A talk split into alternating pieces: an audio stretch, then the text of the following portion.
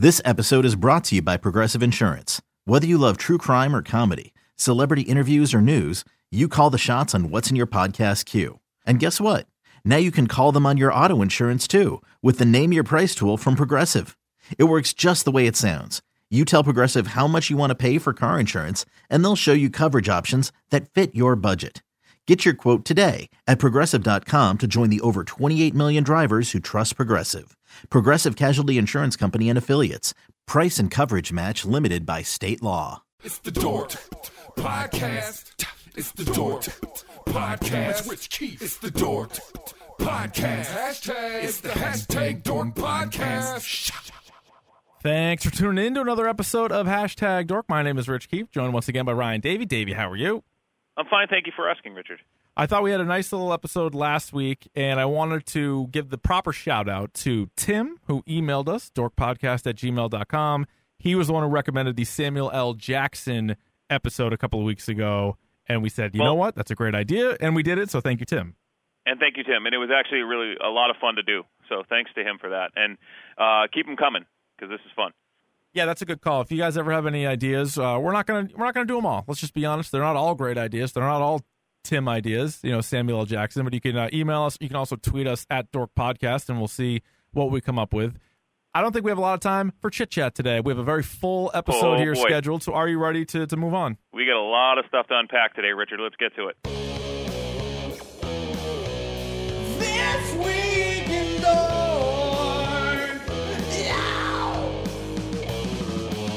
Right, a lot has happened in a week, including news that we might be getting ourselves a Watchmen series on HBO.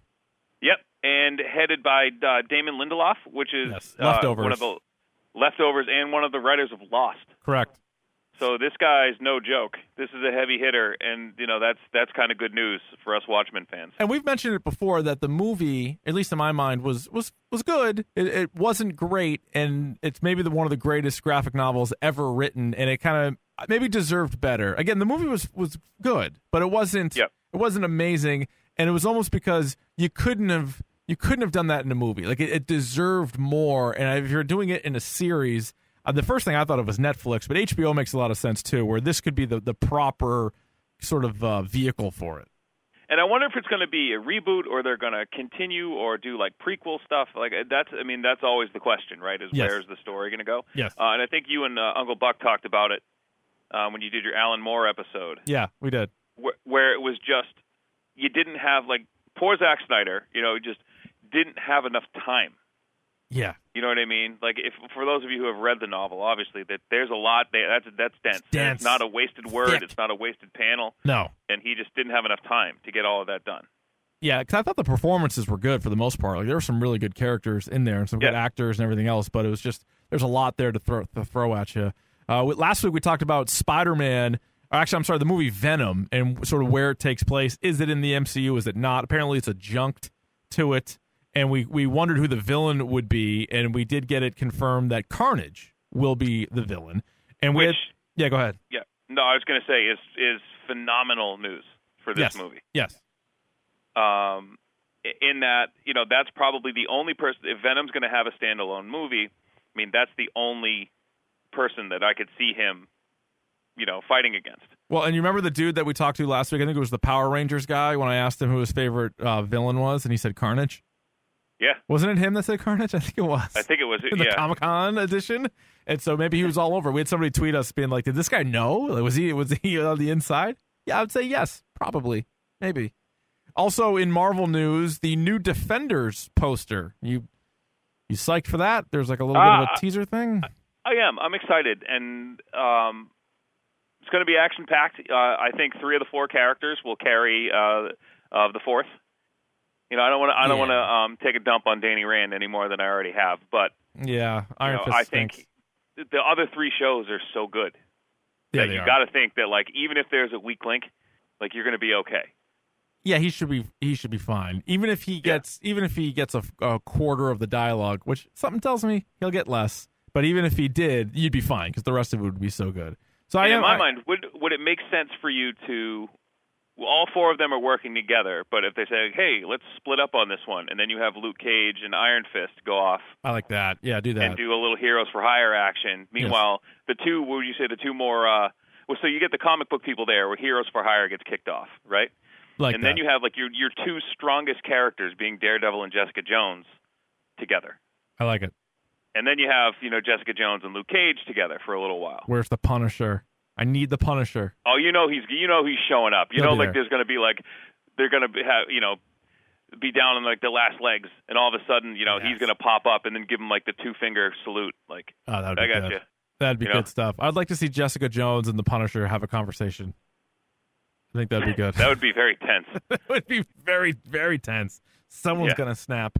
Uh, more Marvel news. How about in September uh, 29th on ABC, Inhumans is going to debut. I uh, proceed with caution there. Yeah, I'm. I'm not. I'm not sold. I don't know a ton about Inhumans. You can't watch everything. You can't read everything, and I'm not all about the Inhumans. I know about Black Bolt and some of the other stuff, but Yeah. this is this might be one of those where you kind of wait and see. Like let let about half the episodes go by, see what people what the scuttlebutt is. Because even for us, even like we talked about this before, how even hosting a hashtag Dork podcast, there are so many comic book movies and TV shows that you can't even address. You can't even watch them all. Like we have we have enough. It's not like we're hurting for topics. No, And so we're not. We don't need. I'm not definitely in on Inhumans. Let's say that. Like if you if you pitched to me that we did like a DC television episode, I would be completely lost. Yeah, and I, I kinda, I was to- thinking yeah. about doing one. I was like, "What do you think about all those CW shows?" And it's like, "Oh my You're god, get somebody else yeah, what a I can't. yeah, it's a slog for some of those. It is. Yep. Uh, speaking of TV, and this whole episode is going to be obviously TV, but Preacher is back. Season two of Preacher. They had their first episode uh, this Sunday, the second episode on Monday. I believe Monday is going to be the new night here going forward. I've not watched any of it yet, but I have heard a lot of positive reviews about the early start to Preacher. Yep, and we were talking about it last night. Just a quick plug for Mac's Twitch stream. We were talking about this, and uh, Wesley had seen it, and he was telling me that it was phenomenal. So, So I noticed my microphone sounds like shit. Does it always sound like that? we gotta we gotta upgrade your microphone. A little What bit. Is that? Are are you playing with the the one that came with the PS4? I play with that sometimes. I also play with like my headphones I use at the radio station, which apparently have a microphone in it, but I didn't even know that. Yeah, well, there, you know, uh, and I said in our sounds in our, awful. our our group text, I uh I have never been a person to to scrimp from headphones. Like I I have like this weird thing where Yeah. like I collect headphones. Oh boy. You know what I mean? I think I have like nine pair of like top end headphones. I like that just, headphones, but rotate mine through. do- you have one that has like the mic right in like the face, like you're like Yeah. a like a Yeah, so I have like the whatever they call it, like the PlayStation's version like of their like Bluetooth wireless headset that I swear by. And I'm I'm a jabroni and I never charge it, so that's why like I can't figure it out because it's never Oh. charged. But it's like you're like a forget. like a tie fighter. Like you're sitting in there, right? You have the, the thing right in front of your face. It's you can't even see the microphone, like it's built in. Oh. Yeah, so mine's I think built in too, but it sounds awful. I sound like I'm just mumbling the whole time. Yeah, I don't know. We Yeah. gotta we gotta figure you gonna out. screw that up. How about last week we talked about Daniel Day Lewis? We mentioned it in passing about how maybe yeah he's probably the greatest actor of, of this most recent generation. Next thing you know, like the son of a bitch, the next day retires. Apparently he's he's up done and retires. he's done with acting. Now, what else can he do? You know, this guy could walk out at, like center stage and like Not you know much. center screen, you know, completely in focus, take a dump, and they'll be like Oscar nom. Oh How my brave! god, look at that! Can you believe it? How where's Yeah, his like- inspiration? Yeah, the whole thing. Like where? What else does he left? How so method? Like what does he have left to do? nothing. There's there's you know, none nothing. none Like, more none more black. I would love to see him direct. Ooh, wouldn't that be good? Or do you think he'd be a guy? It'd be like Michael Jordan coaching. I think he'd just get too frustrated that they're not great actors like he is. I think I would I would be nervous as an actor just trying to impress him, like him staring at me the whole time. Yes. I'd be like, uh, you know, I'd be terrified. yeah. We have some other movie news here. How about this one, Ryan? Chris Miller and Phil Lord were supposed to direct the solo Han Solo movie. Those guys are out, and Ron Howard is in. Is this is this good, bad, indifferent? Uh, I'm indifferent. In that, if you look at the, you know, th- these guys, uh, Phil Lord and Chris Miller, right? Is that their name? Yeah, they're funny. They, they have a good community. They, they work with uh, with Will Forte on Last Man on Earth, and they've done a bunch of stuff. and that's and that's what I'm worried about is that, you know, Han Solo for all of his flash and stuff. It, it, there's a there has to be I I didn't see that being a comedy and everything that they've done. They, I mean, they did like 20, and 22 Jump Street. Yeah. They did Cloudy with a Chance of Meatballs. Yeah, it's good. It, like like These guys are good. I don't know. Like I I, I, I kind of wanted to see their version of it. I think I think it'll be. Uh, I, I don't know. Maybe, I don't think it'll be as funny, but I'm sure I'm sure it'll still be good. Yeah, Star I Wars, think for they, I think they, you know, they tried to, and the reports I read on like Hollywood Reporter and stuff is like they tried to make it like one of their movies, Yeah, I got it. And they're like, and and they're Piss like, off, nah, bro. Yeah, Yeah. you can't, you can't do that. Like you can't screw. And and in, if I were Disney, I would say, dude, you cannot screw around with these characters. Like you cannot take liberties with the like people are going to get pissed. Yeah, that is like I true. get it, That and is- I respect I respect what you're going to do, but if Yeah. I just want you to know that if you come out and it's going to be like dick and fart jokes with Lando and Han Solo, like people are going to be pissed. yeah, look, we already got this, man. We've built this up enough. We don't need, we don't need that uh, Yeah. to interrupt. All right, I got a couple of movie titles. Long-awaited movie titles came out this week. The Jurassic World sequel is going to be titled Jurassic World: Fallen Kingdom. And Intriguing. Ryan and Saw 8, which uh, only I am excited about. I like the Saw movies. I really do. And Saw 8 was going to it was originally titled Saw Legacy. That is going to be out this October. They're changing that. They said, "You know what? We're going to we're going to flip we're going to flip it on you. We're going to call it Jigsaw."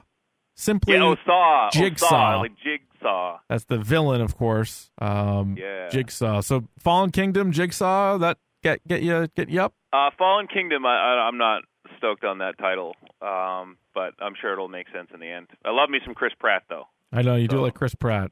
and So- uh, I will see Jigsaw begrudgingly. Yes. Yeah, Maybe um, we'll do a whole Saw Saw episode. Oh, I had this idea the other day. So you know how you mentioned Uncle Buck earlier. He and the guys at Boston Sports 101 were doing top 100 guy movies. Yes. I was thinking we've we've tiptoed around it the last couple of years. We've done a Wait, ton. let me. Be, I'll beat you to it. Ready? yes, Girl movies. Top 100 girl movies. Yeah. We should do it. Yes. That's right in our wheelhouse. Yeah, we love girl movie, and we're not going to call it chick flicks because that's demeaning to the lady. We're going to call it top 100 lady movie. No, my idea was for we've done a lot of uh, horror movie stuff the last two Yeah. Octobers. You can check the archives, or, or you know you can find it somewhere. We've done a, a lot of episodes.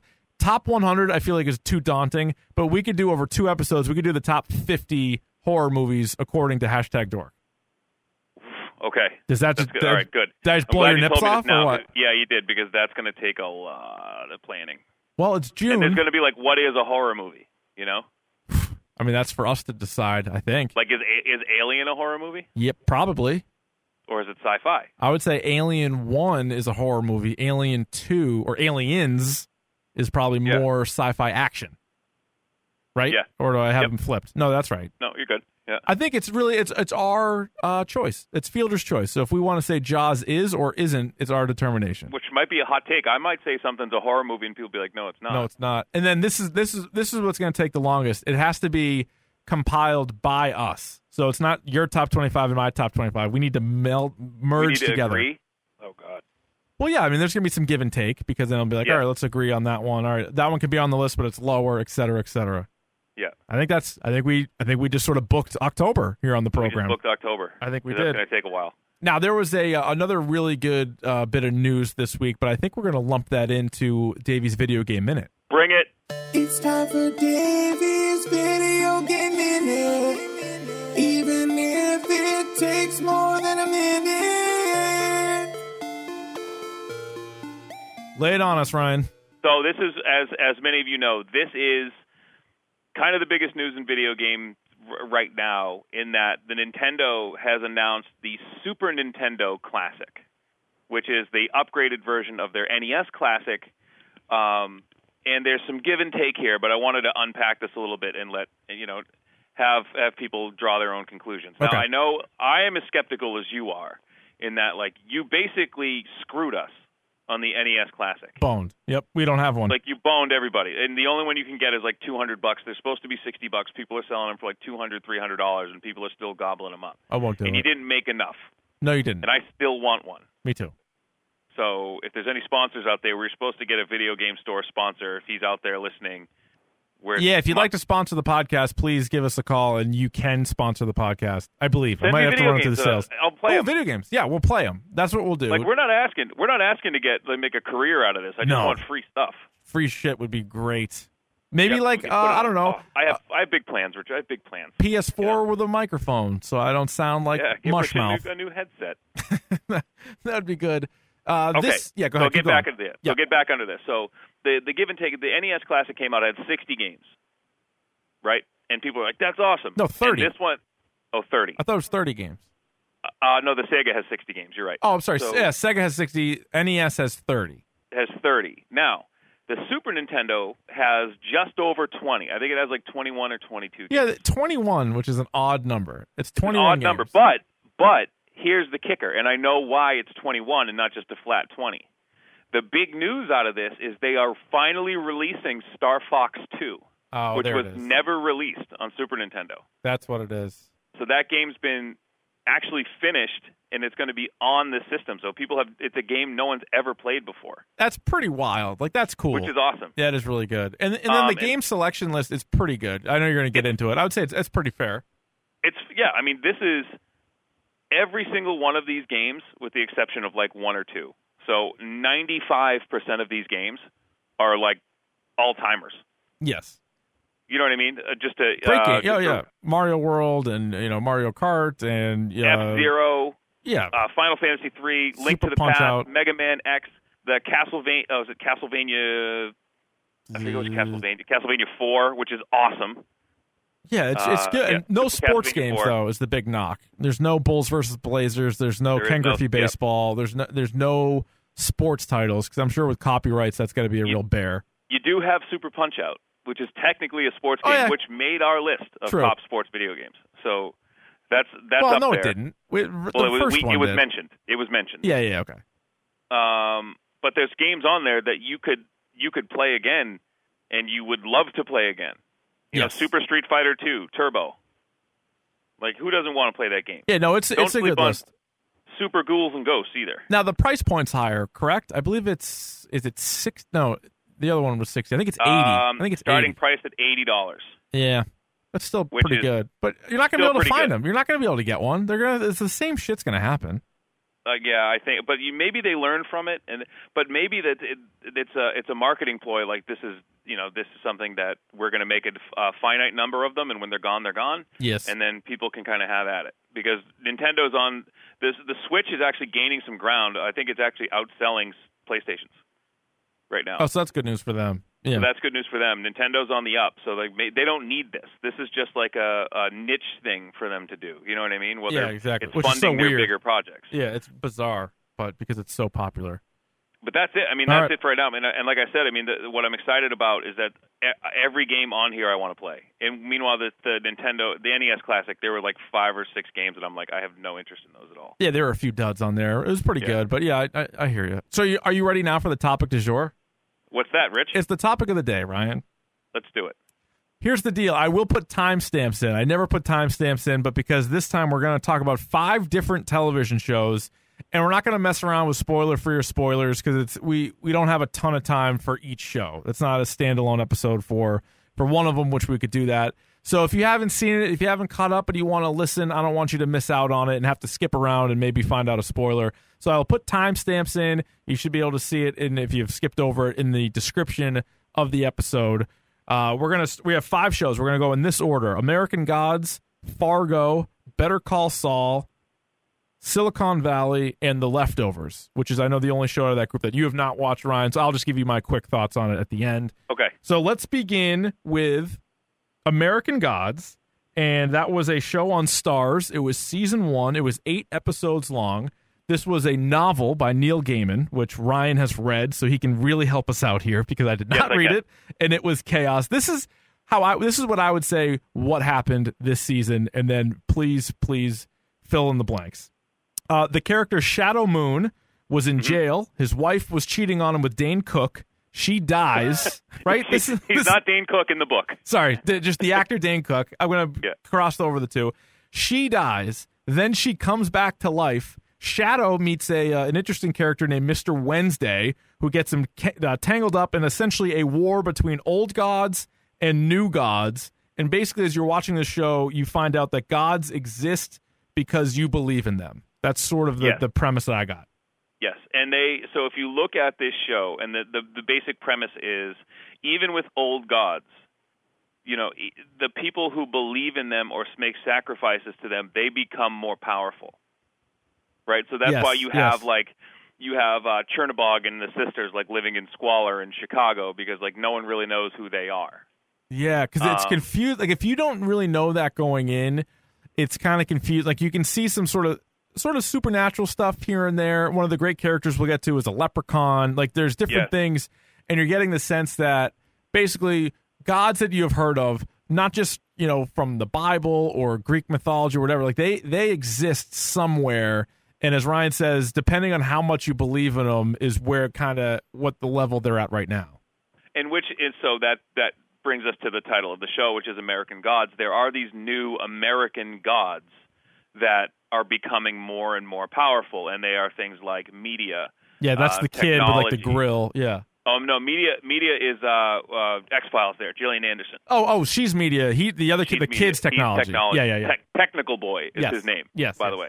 Okay. And a strange character uh, called Mr. World, who uh, that's a that's an interesting twist that I won't talk about right now. That's Um, Crispin Crispin Glover, right? Crispin Glover, Yeah. who is just the creepiest person. If you needed someone to play Carnage, like you know, knock on Crispin Glover's door. Well, and I'm he sure was one that his name gets brought up every time they talk about casting the Joker. and yeah, it was he'd be between him and Heath Ledger, and he decided to do Beowulf instead. Yeah, it seems like a miss. Wait, yeah. Seems like a a, a poor choice. He would have been nuts. Oh yeah, he's nuts. Anyway, Uh, so anyway, so um, just to I can speak to this as you know, uh, just to going through what happened. Um, as you said, Mr. Wednesday, you know, takes on this kid named Shadow Moon, um, and they are going on this cross country trip uh, to basically assemble the old gods in order to fight the new gods. yes. Um, and you meet some interesting characters along the way. Um, and then you have this backstory with Shadow and Laura Moon, who she is dead, but she's now they kiss when she's dead, which is really gross. Yes. Um, she's all cold. She's had like the autopsy skull like cut open everything. Oh yeah, yeah, yeah. And that's and that's one of the cooler parts of the book. In the book, it's a little bit different because she doesn't have like much of a backstory, but she does show up from time to time, and then as she keeps showing up, she's in more and more of a state of decay. Yeah, they did a pretty good job in this, like with the makeup and then just like with the flies around her and just Yeah. like how she's like what she throws up and stuff. Like she she does a great job. She's one of my favorite parts of the whole show. And that's what the coolest part of this show is. That if you're talking about the good, the bad, and the ugly with this show, the good Yeah. part of this show is every character is fantastic, and there's characters you haven't you you you don't know you've met yet, but you have. Um, for instance, uh, Mr. Nancy, the guy who's the tailor, Yes.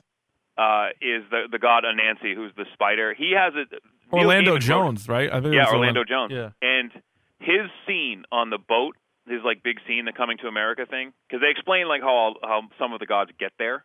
Yeah, because they sort Uh, of they're like they're you believe in them so much, and then if you still are, are believing in them and and you move right, or you like go to another world, like you kind of bring the, the idea of them there. Because and it also there's there has to be a sacrifice on top of that. So like when you had the, the first with the Vikings killing each other, like that's how so and so gets there, and you know uh, we'll get to talk about Mad Sweeney in a second, but how Anansi winds up in America is he basically tells all these slaves on this boat, just like, hey, burn the boat, kill everybody, Right, you know, right, right. This is going to suck when you get there. So that's how he gets to America. Um, it, got he's a fantastic character in that he actually has his own book called uh, Anansi Boys, which is the story of his sons. oh wow okay So he Neil Gaiman actually wrote another novel for him because that character's phenomenal. That's but cool. you don't you didn't get a lot of him. no no no no not really at all. Yeah. So I Um, yeah I was gonna ask you about because we can sort of jump around because again because it's all spoilers. So you Yeah. you just mentioned a, a sacrifice, and that's one thing that you find out is at the at the end of season one. I think it's in the final episode that you were under the impression that Laura Moon, played by Emily Browning, one of my she's Yep. great. She was in Sucker Punch, which wasn't great, but she she's great, and Yep. She's there with Dan Cook. They're hooking up in a car, and the car flips, and uh, they die, or she dies. They both Yeah. die. No, They they, both they, die. they both die. They both die. Um, and so you just think it was like a you know car accident because he was getting a, a, a BJ as he was driving, and maybe he wasn't super focused on the road. And so they're both dead. And then at the end, you find out that Mister Wednesday, who reveals himself as Odin, he was the one that set up the whole thing and like put Shadow in jail and killed those two. But as you know, Kristin Chenoweth, who was also good as Easter in the last episode, she's saying that it wasn't just killed; she was a sacrifice. So Yeah. I assume we're gonna really dig into that in season two. I would imagine.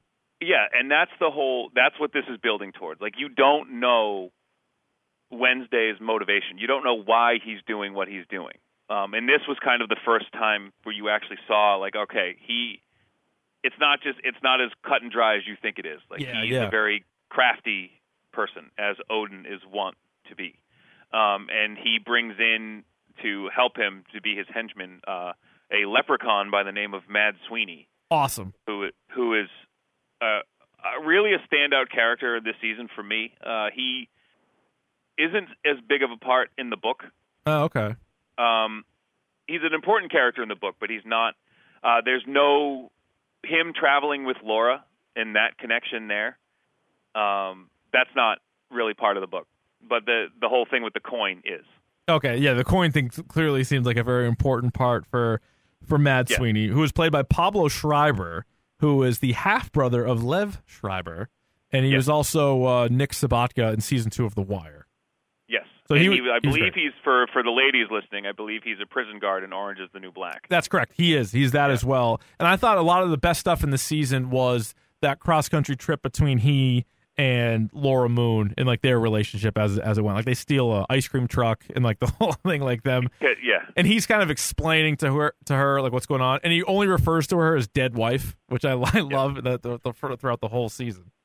And I would say that the my favorite episode of the entire season was the one with just him and her.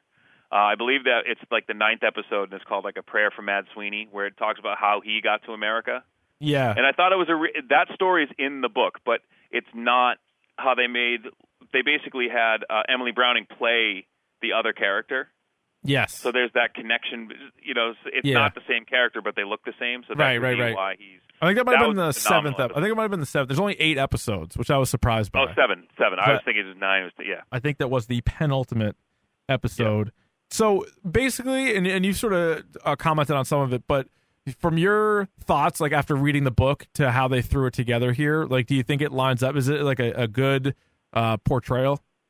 It is. It is. And what they were smart about is they actually updated some of the characters. So for instance, like Oh, nice. Technical Boy, like in the book, he's described as like this like fat like pimply loser kid who's dressed up like he's in the Matrix. Okay. Oh yeah, smart. So yeah, they definitely tweaked him. Like he's So they updated that. So now he's more of like a millennial. He's more like the internet. Whereas Yeah. in uh where he's basically a troll. Like he's smoking frog skins. So you know he's and um back in the I think it was the book was released in 2001, so he was more of like just technology. You know what I mean? Like Yeah, a yeah. hacker kind of thing, which don't really exist anymore. The other one they've updated was Media um with Gillian Anderson where she it looks like a different pop culture icon every time she shows up. yeah, that was um, confusing at first. Like when you didn't really know what the show was at first, it was Yeah. like. Is he hallucinating? Like, is he? Is this a dream state? Is he really seeing this? Like, who are all these different people? Um, but that was that was pretty good. I thought and for, it's pretty embarrassing too that like when you think about it like the, the what we pray to in america are like all these things so it, it makes sense It is. you know that that uh these are our gods now you know yeah, it is. And then like the other gods are just no no longer. And yeah some really good episodes. The last two episodes, I think you even said this last week. The last two episodes definitely were the were the two best. Um, but to me, uh, Laura Moon, Mad Sweeney, and Odin, played by Ian McShane, were probably the three best parts of the of the whole show. I thought for bad parts, I guess I would just say, you know, some of I don't some of the storyline, like the old queen, like the goddess of love, like that whole storyline. yeah I thought it was just like too much of it. Like I think Yeah, they, they could have uh, quickened that up to establish her. yeah and i think she plays a i think that was done as setup like she plays a pretty important role Okay. forward um but the funny thing is and this is not a this is a spoiler but not a spoiler one of the most important characters in the whole thing you've seen but you haven't known that you've seen Oh, that's cool. Okay, Like I picked it out and I was like, aha, you know what I mean? But like that's they cool. they yeah. So if if you'd never read the book, you wouldn't know. you wouldn't know. So that's six. So that'll set things up for season two, which it has been Yeah. picked up for for season two. So that that should play out, and like you said, more of uh, Odin's motivations for all this. Yeah. And so what the, what's going to happen is I think there's a scene where they call it like the house on the rock where it's like this it's like this nexus of the universe kind of thing Okay. where all of these old and old gods meet and they meet Uh, Shadow. Okay, so cool. shit starts to pop off. Oh, I bet it does. Do you- Yeah. does the show ever get too weird? You think? Um, there, yeah, there's. Uh, I will say, yeah. Uh, Shadow starts to have some visions. Like you've seen it with him with like the the buffalo with the flaming eyes. Yeah. Like that's where it gets a little hinky. But that, Yeah, like it's cool, and like a lot of the shows that we watch are are weird, but there are certain scenes in this where you're watching, you're like, okay, like yeah, when uh, when uh, the Queen of Sheba Bilquis Bilquis uh like sucks people into her vagina. yeah, she has sex with them, then they just go right into her her hoo ha, yeah. and you're They, like, they her, her wait a minute, where'd he go? I'm like, oh, got it. Okay. Yeah. That's Uh, how that's how you sacrifice to her. How many Infinity Stones? And then if you have anything else to add, feel free. But how many Infinity Stones would you give just this season? Uh, I would give it a five, Yeah, knowing that it can get it can improve. I had it marked down as a five as well. Mhm. So five out of six Infinity Stones. Anything else before we move on to the next program? like you said, like you said, the only thing I would, in terms of improvement, like you said, there were some times where you're like, okay, we get it, like move along, you know. Yeah, like it, it seemed like even though it was only eight episodes, each episode is a full hour, and there were times where I think it, it dragged a little bit. Like you could have shortened those up, or at least shortened the scenes and, and maybe added something else. But I was that's what I, that's what I thought. Show. Let's move on to Fargo. Fargo was in season three. It was on FX. It was ten episodes. But Fargo, very similar to American Horror Story. The seasons are isolated. They're kind of on their own. There's there's some connections. We'll get to a couple of the connections in here, but they're very much standalone. You can watch just this one. And what happened? I would say that here's sort of the plot synopsis. I'll, I'll do the best I can here. It takes place December 2010 to March 2011 in Minnesota. There are two brothers, both played by Ewan McGregor, Ray and Emmett. And Ray tries to rob Emmett. Emmett's doing much uh, better than Ray is. Ray is a um, probation officer. Emmett runs like this whole parking cons- thing. Uh, and so anyway, it leads to a double murder case with the wrong Stussy because Ray sends a guy to kill Emmett. He ends up killing another guy with the same last name, Stussy, who happens to be the stepfather of Carrie Coon's character. She's a police chief named Gloria Burgle. So then Emmett Gloria is, Burgle. Yep. Gloria, oh, sorry, Gloria Burgle. Emmett, meanwhile, he's really in deep with VM Varga, who is the bad guy from Wonder Woman, and he was uh, a real shady organization that gave Emmett money years earlier. He shows up and basically is taking it over. Now you also you throw in the fact that Ray, his fiance Nikki, played by Mary Elizabeth Winstead, who is awesome in this. She's I'm calling it right now, Emmy. Emmy has to be. I'm with you 100%. She was incredible in this. So she's looking for uh, revenge, and you get that storyline about halfway through the season. And that's kind of your like. There's a lot of other stuff going on, but that those are sort of like the main points. Yes, and and that this is one of those shows where like we could tell you a plot summary, but it doesn't really do the show justice. Like how much is going on in every episode of the show. There is a lot, and I'll be Minus honest. one, minus one. But we'll get to that. I'll, I'll be honest. I well, and we'll get to the Infinity Stone scale coming up a little bit. I thought this season of Fargo was clearly the worst out of the three. Yes, but that again, that's not saying. and It's for specific reasons that I, I will get to, but Yeah. it's not a bad show. This is something you should watch, but it's not a bad show. those and the first two seasons were great. Like they they might have both been sixes or at least high fives or whatever. So th- that's Yeah. not yeah, like you said. I'm not pissed that I watched it, but because the bar's been set so high, I like so many of the characters and like the actresses. Like I love Carrie Coon from The Leftovers, and I was kind of let down a lot of times. But let me let me just jump to the end here first because this was fresh on my mind watching the finale. You jump to the to the, the the last episode, episode ten, and there's that scene where Carrie Coon is talking to Varga, VM Varga, like the main Yeah. villain, a great villain because you hate you hate his guts, you hate him. He's disgusting. Every time, every time he was on the screen, my wife would turn away. it's unsettling. He was like she so couldn't unsettling. like look at him. He had the messed up teeth, the way he talked. He was constantly picking his like just ratty yellow teeth, and so throwing up all the time, like bulimic, like throwing up all the time. Oh, Like, and he was just an awful, disgusting. awful guy. And so Yeah. he, they finally they, they they get him. They get a hold of him. They lock him up. And Carrie Coon tells them that, you know, she's now working for the what the Department of Homeland Security, I think. Homeland Security. Yeah. And he, she's like, "All right, officers are going to come and, and take you out here. You're going to prison." And he tells her, "No, they aren't." He goes, "A man's going to come and he's going to take me away to freedom." And then five pa- minutes. it pans to the door, and then credits. So you don't even you don't even get an ending. Like it's it gives you it's almost like Sopranos where you get all the way there and then they're like jump you jump to your own conclusions. And that's frustrating because the first two episode seasons of Fargo, maybe you didn't love how it ended, but they gave you an ending. This for one of the worst villains, and by worst I mean best because you hate him so much. yeah. I'm not saying they always have to get their comeuppance, and I'm not saying the hero always has to live, but this is one where, man, I, I thought it was kind of lazy not to give us a real ending. And I think one of the smart things about this was if you think about the time that this and I'm just getting, you know, completely in my own head here, but if you think about the time that this takes place, it takes place in 2010, 2011 when there's that whole like we had that like financial collapse Yes. and you had all of those guys who like basically screwed the system and came out of that making more money. And Right. people are that's still pretty raw in people's minds and they're still pretty pissed about that. So maybe it's just like, well, we're still waiting for the fucking shoe to fall with these guys. No, it could You know what I be. mean? Yeah, it could be because he just went in there and just just absolutely ruined stuff. But Yeah. anyway, that was that was one criticism I had of it. Uh, there was a lot of good. We both, I mean, Mary Elizabeth Winstead, her character, she's got the accent. Like they all have the Minnesota accents to varying degrees, and she crushes that. She's also a character that you really root for. And what I was saying is, so VM Varga, we don't know what happens. He may get away, and then Mary Elizabeth Winstead, who you're rooting for the entire time, she dies.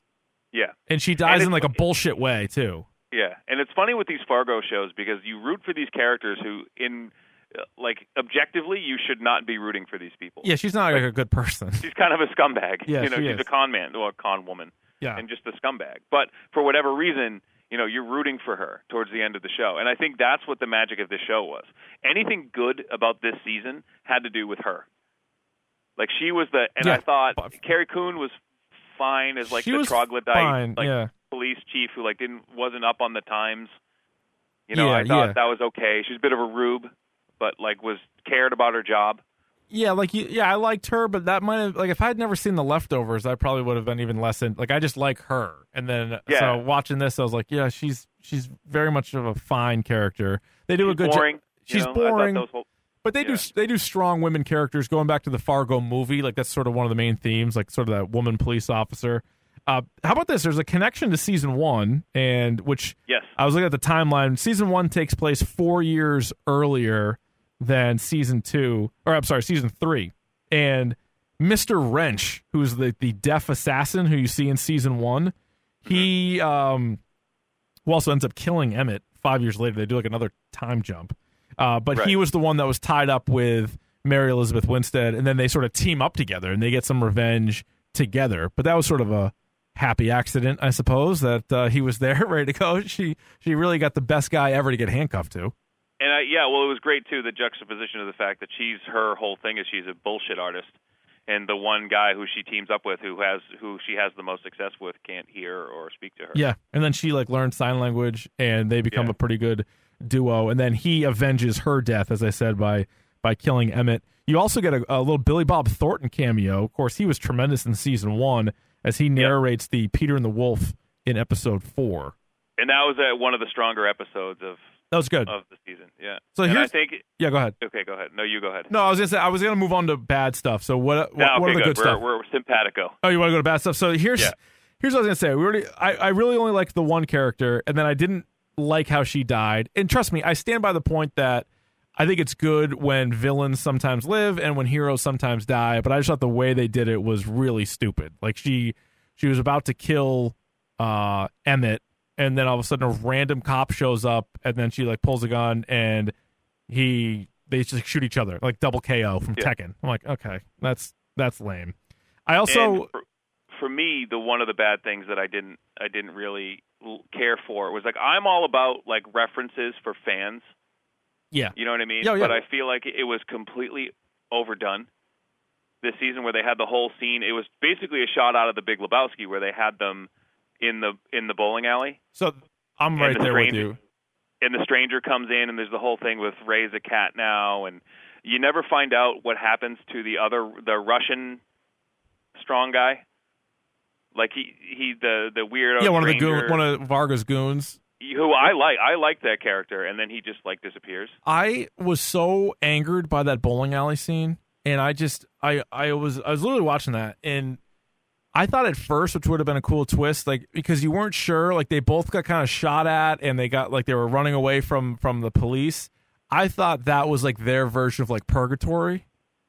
Yeah. You know, what I'm saying? like my first thought was they're dead because they're the only ones talking to that guy, the stranger in the bowling alley, which like is a Yeah. direct rip from the Big Lebowski, which is which is fine, but it didn't make any sense there. And so they're on the run. Mary Elizabeth Winstead is on the run, and she shows up there, decides to pull up a chair and talk to this guy. She like holds his kitten for a little bit, and then he gives her a car. What is that? Yeah, and like That's she just bullshit. she's on the run and she's she's bleeding and hurt and she sits down at a bowling alley for a drink. Yeah, and he's like, "Hey, what's up, partner?" I mean, again, that might have been that, like you said, that might have been some sort of like metaphysical reference to something else. But at the same time, you're just like, this doesn't. It, it, it completely stopped the momentum of the show. It really did. I'm like, are they dead? And then you're like, oh no, they're alive, and now they got that car from that guy because like people just give away cars. which and- and is the same car that the private detective in the Big Lebowski drove. Yeah, it's like great. He we all a- we all like the Big Lebowski. You didn't need to That's put what it I'm in the movie. Like, yeah, that's what I'm saying. But like, they, there's one thing they say, like, oh, we'll we got to talk to with the Stu- Stussy and oh, the other character who I really liked in the show was uh, Sy Feltz, the the guy with the mustache. Oh, you did like poisoned. that? Yeah, so he li- was. In, I liked him. He was in Boardwalk Empire. He was. uh He was Arnold Rothstein in, Yep. in Boardwalk. And Yeah. he was in the Coen Brothers movie, A Serious Man. Yeah, yeah. I forget his his name is escaping me right now, but I thought he was really good. You But know what- They also okay, didn't. sorry. What they also didn't. No, I'm sorry. What they also didn't really, I don't think, explain great is they they could have had a cool.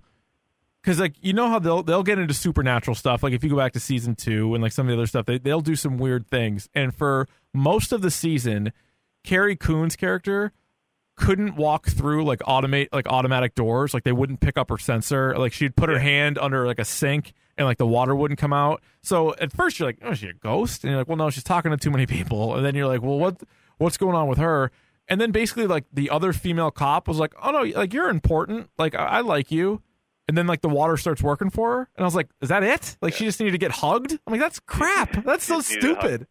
well, the other thing that I didn't like too, and there was one whole episode where she went the episode where she went to California.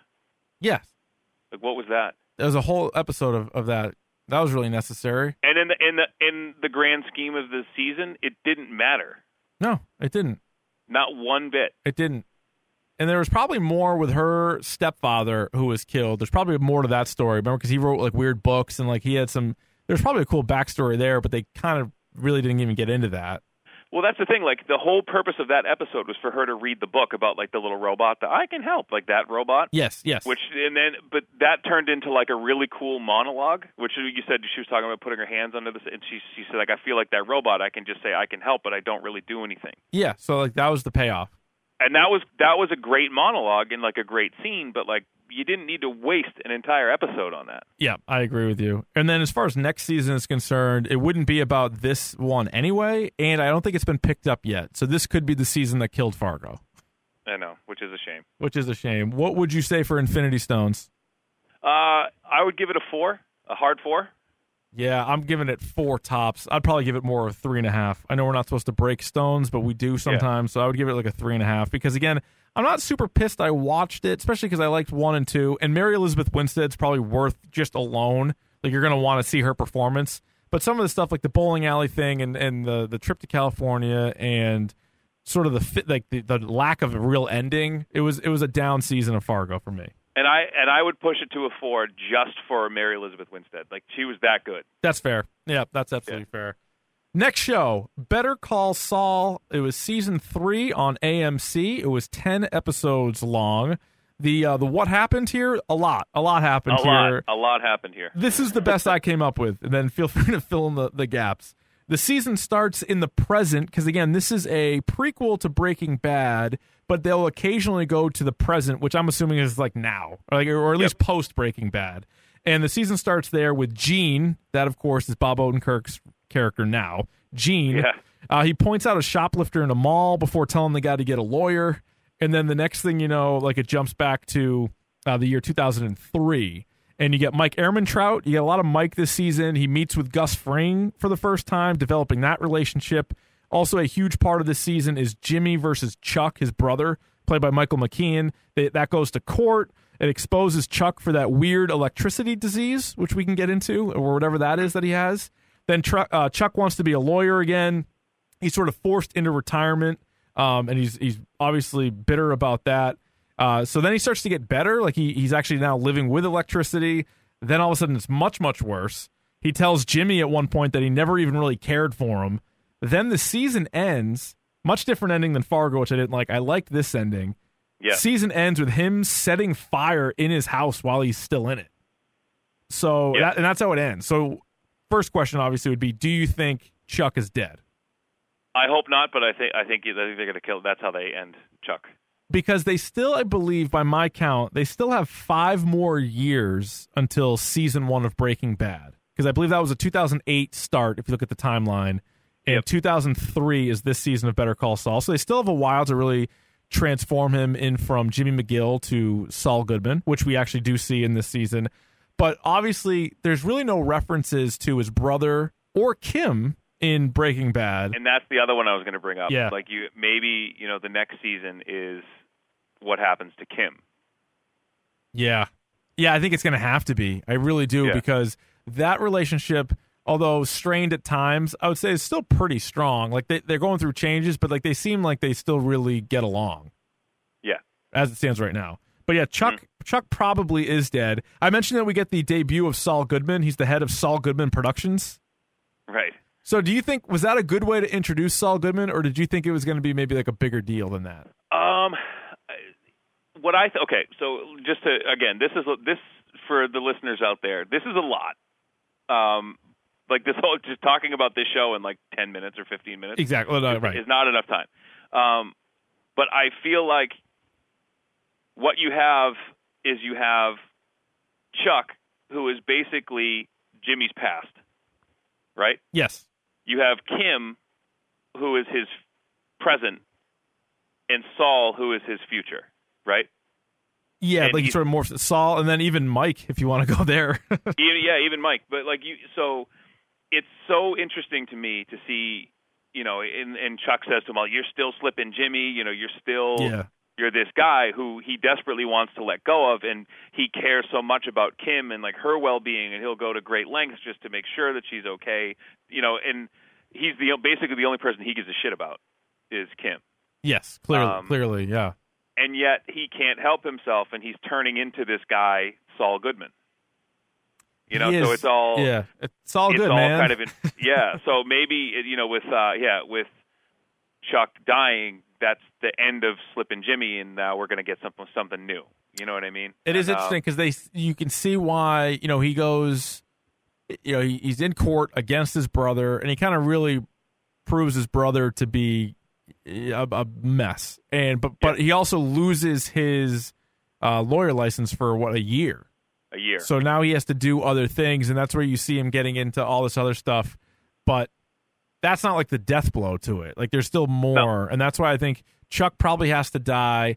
And then I don't know what's going to set him apart, but something something real bad has to happen between him and Kim because she's forgiven him for a bunch of things already. And so I don't know if she dies because then they, they they sort of give you a swerve. Like she has that car accident and she's all all messed up, Mm-hmm. broken arm, and she's got the stuff all over her face. But she's she's fine. She just works too hard. Is really what it comes down to. With, right, with and, and and it's because of him. He's the one who saw. I mean, uh, Jimmy is the one who tells her like we should do. You know, yeah, we got to do the all one stuff. kind of the the bad influence on her. Because she was fine without him. She was doing she a pretty was. good job without she, him. She really was. What you? um, what the? Sorry, yeah. no, no, no. Go ahead. Keep going on, Kim. I was no, I was going to say, and that's the the cool thing about this show is that if you just watch Breaking Bad, and you said like I don't want I'm good there and I don't want to watch Better Call Saul, which a lot of people do that. They're just like, you know, I, Yeah, I saw Breaking Bad and that's the greatest thing ever. I don't need it explained more to me. Right. But I found that they did a great job of developing characters so that it okay, you're like I get it now. You know what I mean? I, Like, yeah, when- that's true. For us Breaking Bad fans, like the the thing that never got me is Gus Fring just kind of like blew in on the wind. Like he just like showed up out of nowhere. Yeah, you're getting a great Gus Fring and Hector Salamanca background. And yeah, and you get Hector Salamanca why he how he got in the wheelchair. Like, don't you want to know how that happened? Yeah, like that is really good. You're right. Like some people Yeah. don't care and they're they're good with that, but others like if you prequels can be tough because you sort of know how it has to end. But what what they do great on the show is they're giving you a great kind of standalone story anyway. And like you on the one hand you know how it ends, but like we don't know how his relationships are going to go south with Kim and his brother. I mean, his brother we're, we're obviously figuring out pretty quickly, but when when you're first introduced to the character back in season one, you're like, all right, here he is. Like he is a young lawyer. How is he going to go from this? And he's in a big firm. How is he going to go from this to he's in one of those like strip malls and he's just doing all kinds of illegal stuff? Like how is he going to Yeah. get there? And, I'm how like after all that happened in Breaking Bad, him and Jesse are the only two that walk out. yeah, Like crazy. that's that's nuts. And Sorry, I'm- spoiler. I'm curious about what's going to happen with uh, Gene. Like, are we going to get more Gene stuff, like post Breaking Bad Saul? Because they've talked And about that's what I mean. we could get more. We could get many more seasons of Better Call Saul. Uh, wasn't the rumor that Walter White might show up next year? Yeah, But they would have to do some sort of time jump, unless you just saw him like in passing, which would be kind of a waste. Which would be kind of a waste. Like they literally bump into each other on the street. But think about it. Like you could you could jump ahead to present day with Gene because Jesse's still out there. Yeah, you Somewhere. could. Yeah, you absolutely could. You could do. And or- like, oh, or- oh shit! And now Yeah. him and Jesse are back together, and you know, now what are we gonna do? You know what I mean? I thought there was a lot of good, and I was actually I felt similar to season two of Better Call Saul as I did three of Fargo. Like I was really let down. Like I liked season one a ton. Season two, I was like, man, this isn't this isn't great. And then I thought they really bounced back, and I think it was episode like three or four where I was like, oh wow, they- okay, good. This is a great show again. Uh, Yeah. Because it started out kind of slow, and I was like, oh no, like it's gonna be this more of the same. But then they really picked things up. I felt like. And a lot of these shows, like you said, I mean, this this, this had it went up. Like season one and two kind of went up and down, but I feel like it's getting better. Like Better Call Saul is get, actually getting better yeah, as it goes. it's hitting its stride. And so I thought some of the good stuff that I wrote down was uh, Los Pollos Hermanos, which we know is a uh, a great franchise in our fantasy football league, Ryan. Uh, yes, it is. Yeah, Gus Fring, the Hector Salamanca, Nacho. I thought Nacho was a great character. Nacho is a great character. you get the debut of Lydia. We see her way Yep. earlier than I thought we were going to see her. Um, Shopping for the uh, the laundromat, right? Yeah, and then you also Yeah. get the uh, the church where Mike and Stacy attend the group for the lost loved ones. Stacy's his daughter-in-law. When they're there, I guess that's the same one that Jesse Pinkman attended in Breaking Bad. Remember when he was going go. to some of those little groups? Uh, I thought some of the bad stuff. I would just say, like the all the HHM stuff and like Kim and Mesa Verde. Like I didn't really care. Like I was No. I don't really care. Like good for you, Kim, that you're doing that stuff, but like her meetings with Mesa Verde, like don't care. No, but I thought I thought the two bright points for me in this were Michael McKean. I thought was excellent in this show, Michael McKean is amazing. Yes. and uh, and her and, and Kim. I forget the, Rhea something. Seehorn? She's good. She's great.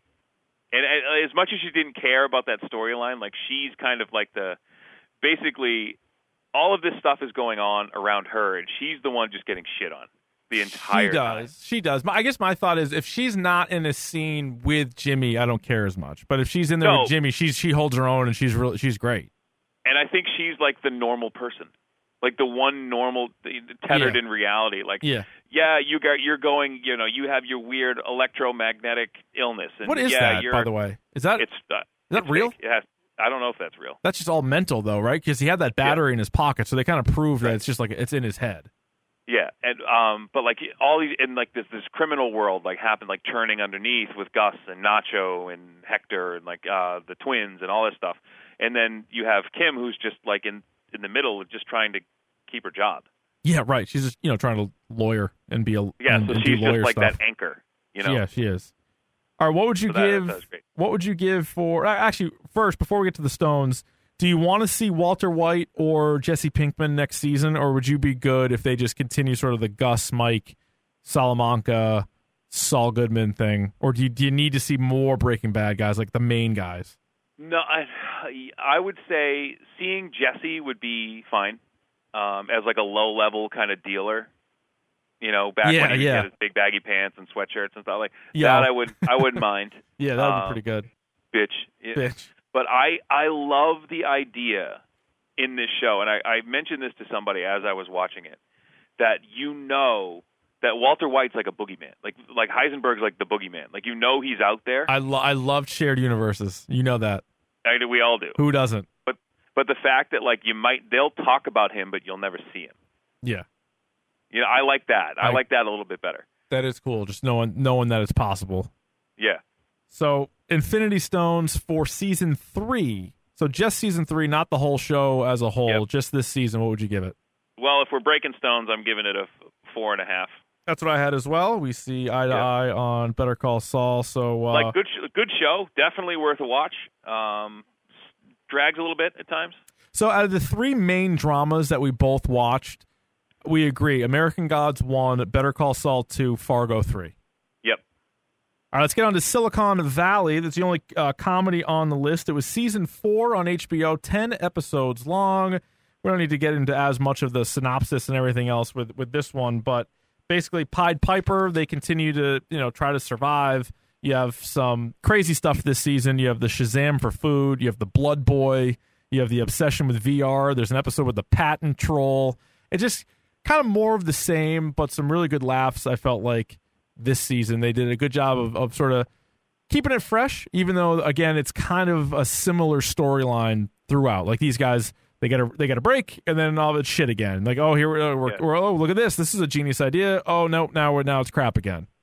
hmm And I, I love what they did with this season. Love is a strong word, but I really like what they did with this season, where I think Richard is becoming the main character of the show.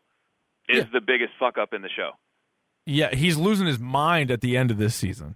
Because he and he can't get out of his own way. Like he, No. something will go right, and then five and he self-inflicted. Like he just shoots himself in the foot. Like five things go wrong, and I think he's just such a tragic character for someone who's not very funny. He's, Like, he's the awkward, least he- he's the least funny character in the whole show. but he's just a fuck up. Yeah. The, like he sucks. Like I, I, I, at this point in this show, I do not like that character at all. No, you're, like, you're rooting against him, and you're wondering why people haven't completely bailed on him yet. And like they sort of do, and then like like Jared, and then he's back, and then like Gilfoyle and Dinesh will say something, and then they're back. And so he su- like he does. He he sucks now. And, And you know what it is? He's like late, late office Andy Bernard, who you just you Yeah, you basically frustrated. like, dude, you like fuck you. Like you're the most talented person in the room, but you you suck. You like everyone hates you. yeah, I'm with you on that one. I also the Ehrlich and Jin Yang we've talked about it before is the best. Those guys are amazing. Like I think there's there's a lot of good jokes this season. I think what I laughed the hardest was when Ehrlich was so excited when he found out that Jin Yang was pitching something and and Big Head told him he's like, yeah, I think he said like Oculus a bunch, and he's like Oculus. He's like, oh my god, like he's getting into VR. Like everybody, people don't even know anything about VR, so they'll just they'll pay for it. Like they just want it. They're gonna Yeah. eat this up. I can't wait to go in there. And then so he's like Jin Yang. He's like, tell me about like the the VR. And he's like, what? He's like, you, you were telling Big Head Oculus. He's like, Oculus. He's like, octopus. And Ehrlich goes, octopus. And, and Jin Yang goes, yeah, it's a water animal. And I lost my mind when he said it was a It's water a animal. wata animal. It's a water animal. And he's like, what? And he's like, yeah, it's like a recipe app, like how to cook octopus. And I like that was like my favorite thing all season long. Those guys are always just comedy gold between the two of and that and that's what I think where the show is funny is that that world like the dumbest idea could make you millions and millions of dollars where like a great idea which is like a peer to peer internet you'll the person who invents that will never see a dime but the person who can who invents the app that's hot dog not hot dog oh my god, funny. is a millionaire That was good. Yeah, it is. So I would say Ehrlich is the funniest. Jin Yang is up there, especially when they're together. I would say Jared is probably third, Gilfoyle fourth, and they can make do because like Richard and Dinesh, I don't think are funny. Richard the worst. Richard's the worst. And I, I would say my favorite scene involving Jin Yang and Ehrlich is when Ehrlich is trying to have his Ehrlich conversation with Jin Yang when he's at the airport, and Jin Yang just comes out of the car with his bag and just fires it. it on the sidewalk and just leaves. he just chucks it. like a, it's like a Louis Vuitton like huge bag. That is And he great. just takes it, and fires it on the sidewalk. I don't care how much it costs. He like buys his plane ticket. That's awesome. He just wants to get rid. Um, now, what was sort of hanging over this season for me was I forget how many weeks ago it was when we found out that T.J. Miller wasn't coming back. And Yeah. you looked at it and said, "All right, he's not the main character, but he's definitely the funniest." And every time he's on screen, he's the guy. You're just you can't wait to hear what he's going to say. Like he's And I just yeah, I just read an article in preparation for this show where they're talking about T.J. Miller and his exit from the show, and he actually brought up. I actually kind of agree with him. yeah. What's that? um, where he was talking about like what if you had and the example he gave is like what if in season five of um uh, of Seinfeld like Kra- Kramer just left That would be terrible. like but it would it be like what Yes. would that show be without him Worse. you know and he said I think it maybe but it could also be better and I think he said and he said you know my schedule was such that you know they wanted to give me like between three and six episodes and move the shoot the shooting schedule around because I'm cra- he's he's going to be a star like he he's going to be like Yeah. a like a Chris Pratt kind of just kind of he's been around for a while but he's just kind of kind of take off now yeah, he's, he's great. Uh, because he's going to be in Ready Player One he's in the Emoji movie like Deadpool he'll do 2, any yeah. voiceover work whatever yeah. um but he it, he, he, wanted to walk away wanted- though. This was his decision. Yeah, because Mike Judge even said so. He was like, yeah, like he wanted to he wanted to move on. Which which is fine but he's just like and they offered me to like come back they left the door open but he's like no I'm good Yeah, you say what would happen if Kramer left Seinfeld? I would say what happen what would happen if Michael Scott left The Office? and there you go And so I, I think it's going to be bad. I think I think the show is honestly in trouble. I think they had the worst ratings this season compared to the previous three, like as far as just number of viewers. And well that's that's a little bit skewed because it always came on after Game of Thrones oh, before it did. Oh, interesting. Yeah. Okay. All right. So maybe they're maybe they're not as worried about it then. I think the show was really good. Like I liked it. I'd probably give it a five out of six for this season. But just taking him away, like you're going to have to bring back Russ Hanneman or somebody else is going to. You have to introduce a new character or something like that because what you have right now is good, but it was great. yeah And so we'll and I see. thought and I thought one of the better scenes too is when you know uh Richard goes to apologize to Jared when he goes back to his condo yeah. and he's like you can't really come in and he's like why and you hear like at least two female voices he's like you and he's like like Jared just like crushes it He does. Yeah. This guy fucks. this guy fucks He's he's great. Like he he might become because Jian-Yang won't have Ehrlich to like bounce things off of. Jared is my predict. He'll be the funniest guy next year.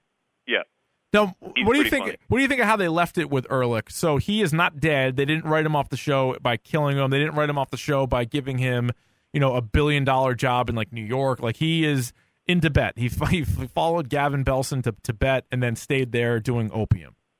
they're doing opium with a burned down palapa Oh, the poor guy. He really loved that palapa. he did So he did And then the season ends where uh, Richard and Gavin Belson are kind of bucking heads again. So I wonder they're if back can, at it again can they do another season of this kind of shit? Like, don't you think it, it is very similar? Like the oh, like this is the this is a golden ticket idea. Oh wait, copyrights are off, or like this is the best. Yeah. We're gonna get a million dollars. Hey, we got a million dollars. Oh, just kidding. Like somebody else has this idea. Like it's just it's kind of redundant. and that's and that's where I am right now. They're kind of spinning their wheels. It's kind of like every time that something goes right, I'm like they're gonna fuck it up. Yeah. Like they're just gonna fuck it up. So what, And- what would you give it for Stones? This season alone, Yes. three. A three? Yeah, Oh wow, I liked it way more than you. I, maybe it's Yeah, just the octopus joke. yeah, yeah. It's a water animal. It's a water animal. Oh my like god. that was that was good. There wasn't enough of that though, and I know it's not, it would turn into like the Jian-Yang and That's fair. and, uh, and Ehrlich show, but which wasn't the the part of the story, and I get that. It just That's fair. It wasn't funny enough without them. Yeah, no, I, I that's fair. All right, I'm gonna go on to now the leftovers. Now Ryan hasn't watched this, ahead. so I'm just gonna rattle uh, a couple of uh, things. I'm not gonna spend a lot of time on this. This one ended uh, the longest ago. It was season three, the third and final season on HBO, eight episodes long. So I think they knew that they they didn't want to push it all the way to ten which was smart, and they went with eight. And I thought it was really good. And so what happened this season is, uh, if you watch the show all the way back in season one, you learn of a sudden departure where two percent of the world's population just disappears. So now this season takes place in 2018, and it's beginning two weeks before the seventh anniversary of the sudden departure.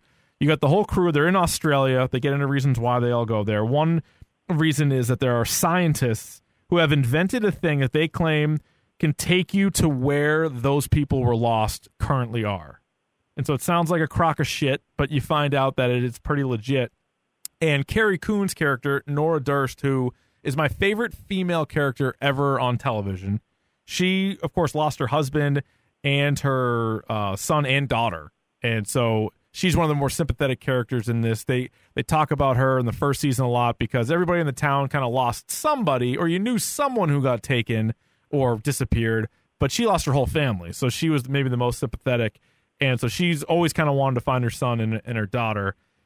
Now the show is, and Davey, I know you never really got into it. Like it's a Yep. sad, messed up show. Like there's no there's no doubt that it's not for everyone. I love it. I loved all three seasons.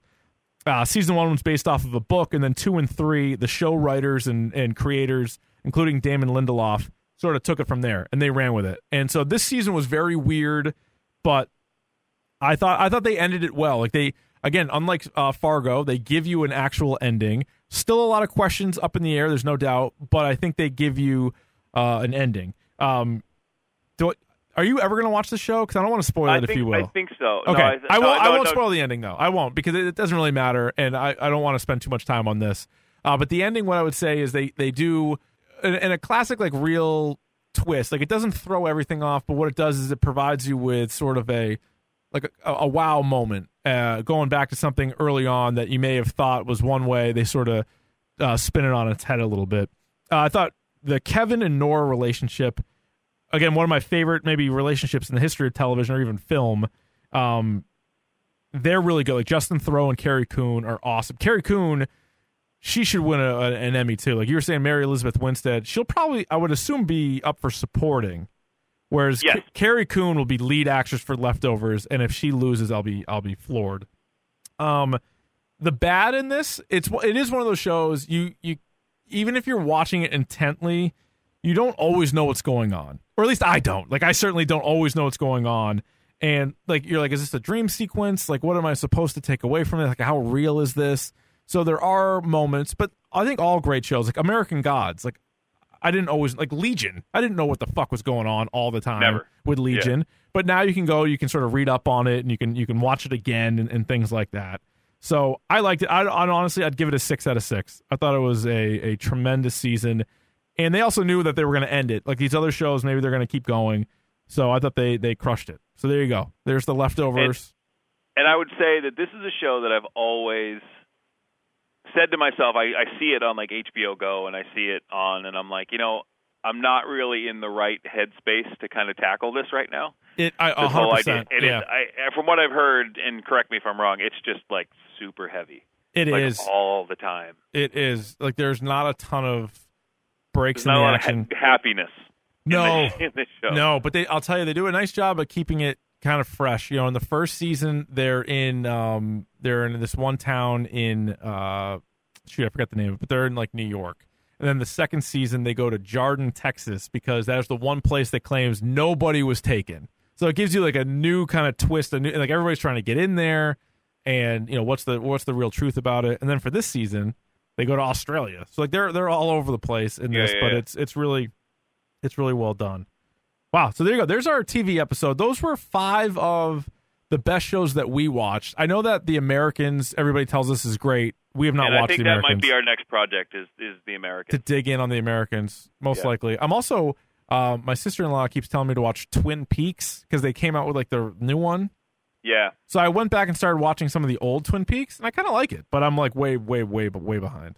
Yeah, we got to catch up on that too. We gotta watch that. All right, should we move on to the uh, the next and final part of the program? Let's do it. Pick of the bomb. Pick of the bomb. Pick of the bomb. Pick of the bomb. Pick of the podcast time now. Ryan, kick, receive, defend a goal, defer. I will defer. Okay. I will defer.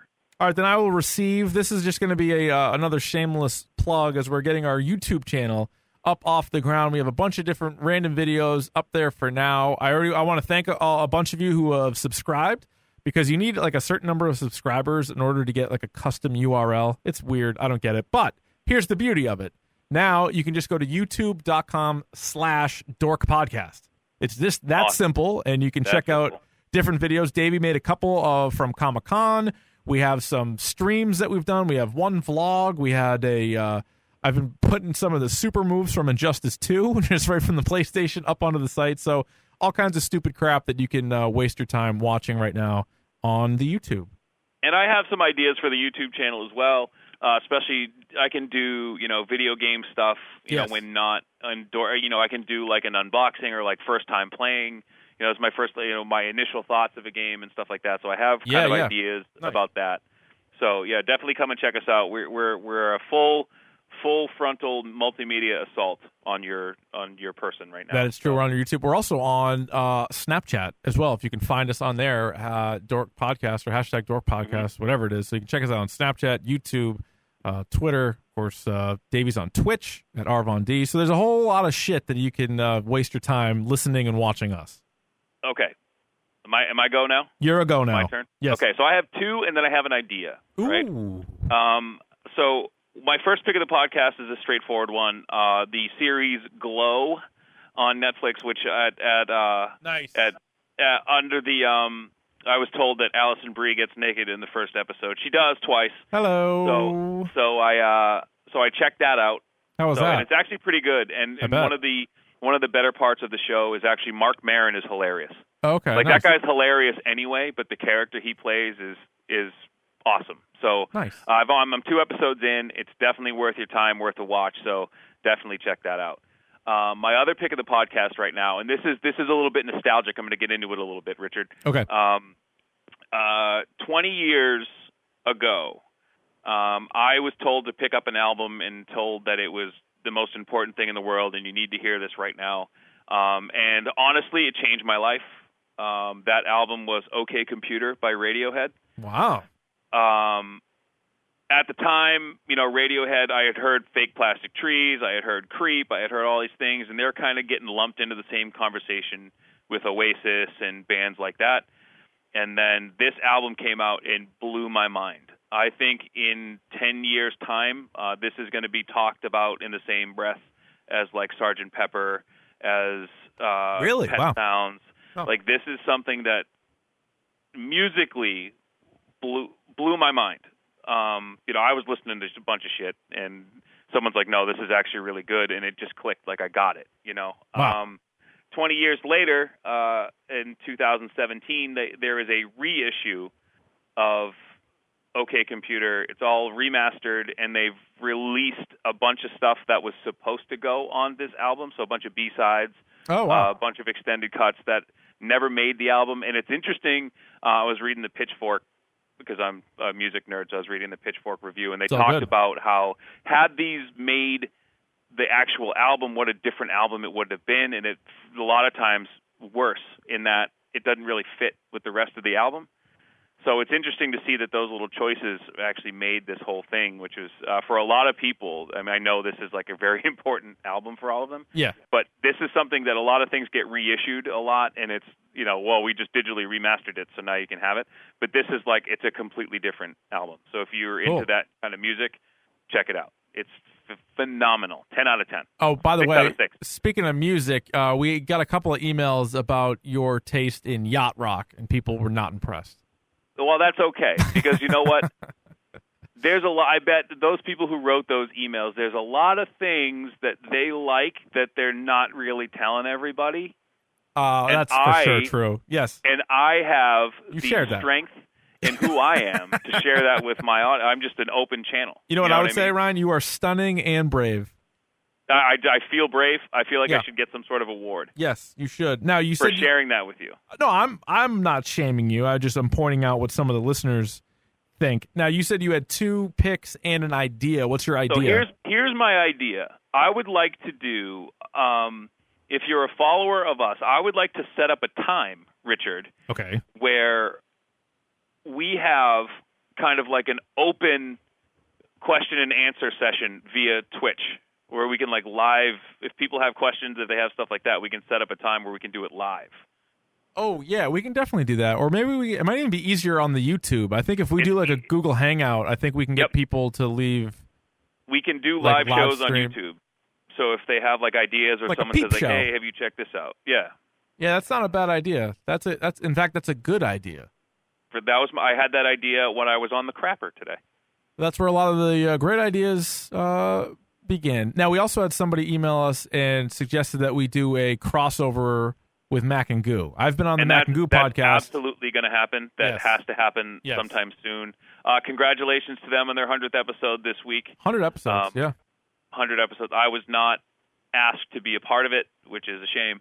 Um, I'm a Well, big fan of Mac and Go. To be fair, I we were both invited to. They had like a, a get together, but I, I don't, neither one of us could make it that weekend, which was a shame because mm-hmm. I, I really wanted to go. I was they they they what they did was they changed the dates on me. I could I could have gone originally, and then they switched them up on us. They switched it up. So I think little, I, thi- I think it ended up just being like them. I think Wes, maybe Wes and Marcus, both from the Boxers, were there, and like two other dudes. and I would think just, if you happened. have a chance to check out Mark and Guh, check them out. Uh, so yeah, that's uh, that's that. We already we already mentioned all the places you can uh, holler at us. The iTunes. Oh, by the way, we've been getting some new iTunes reviews. They they go in like cycles. We won't get one for the longest time. Then we get a whole bunch. So thanks for those who have done that. Please continue to do so. iTunes, you can rate and review the podcast, and we've gotten all but one five stars. We got one son of a bitch, dare I say, coward, gave us a four star review.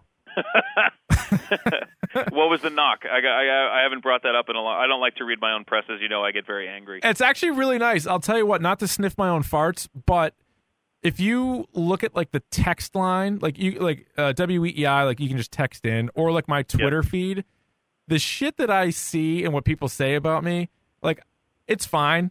like I don't like I don't I don't go nuts about it, but it's pretty mean. And then the stuff that people say on the iTunes is like the opposite of that, and so every once in a while So it's, it's a nice. little break. It's, it is. Know. It is. I what I do is like a compliment sandwich. I'll read like a, a real negative thing. I'll turn to the iTunes review, read one of those, then then turn back to the the other shit. Keeps you humble, but then also kind of does prop you up a little bit. It's very kind. Well, I have to tell. I have to tell a quick story. So I actually had to explain to my wife. She was like, "You got a five star review, but they were like really mean to Rich."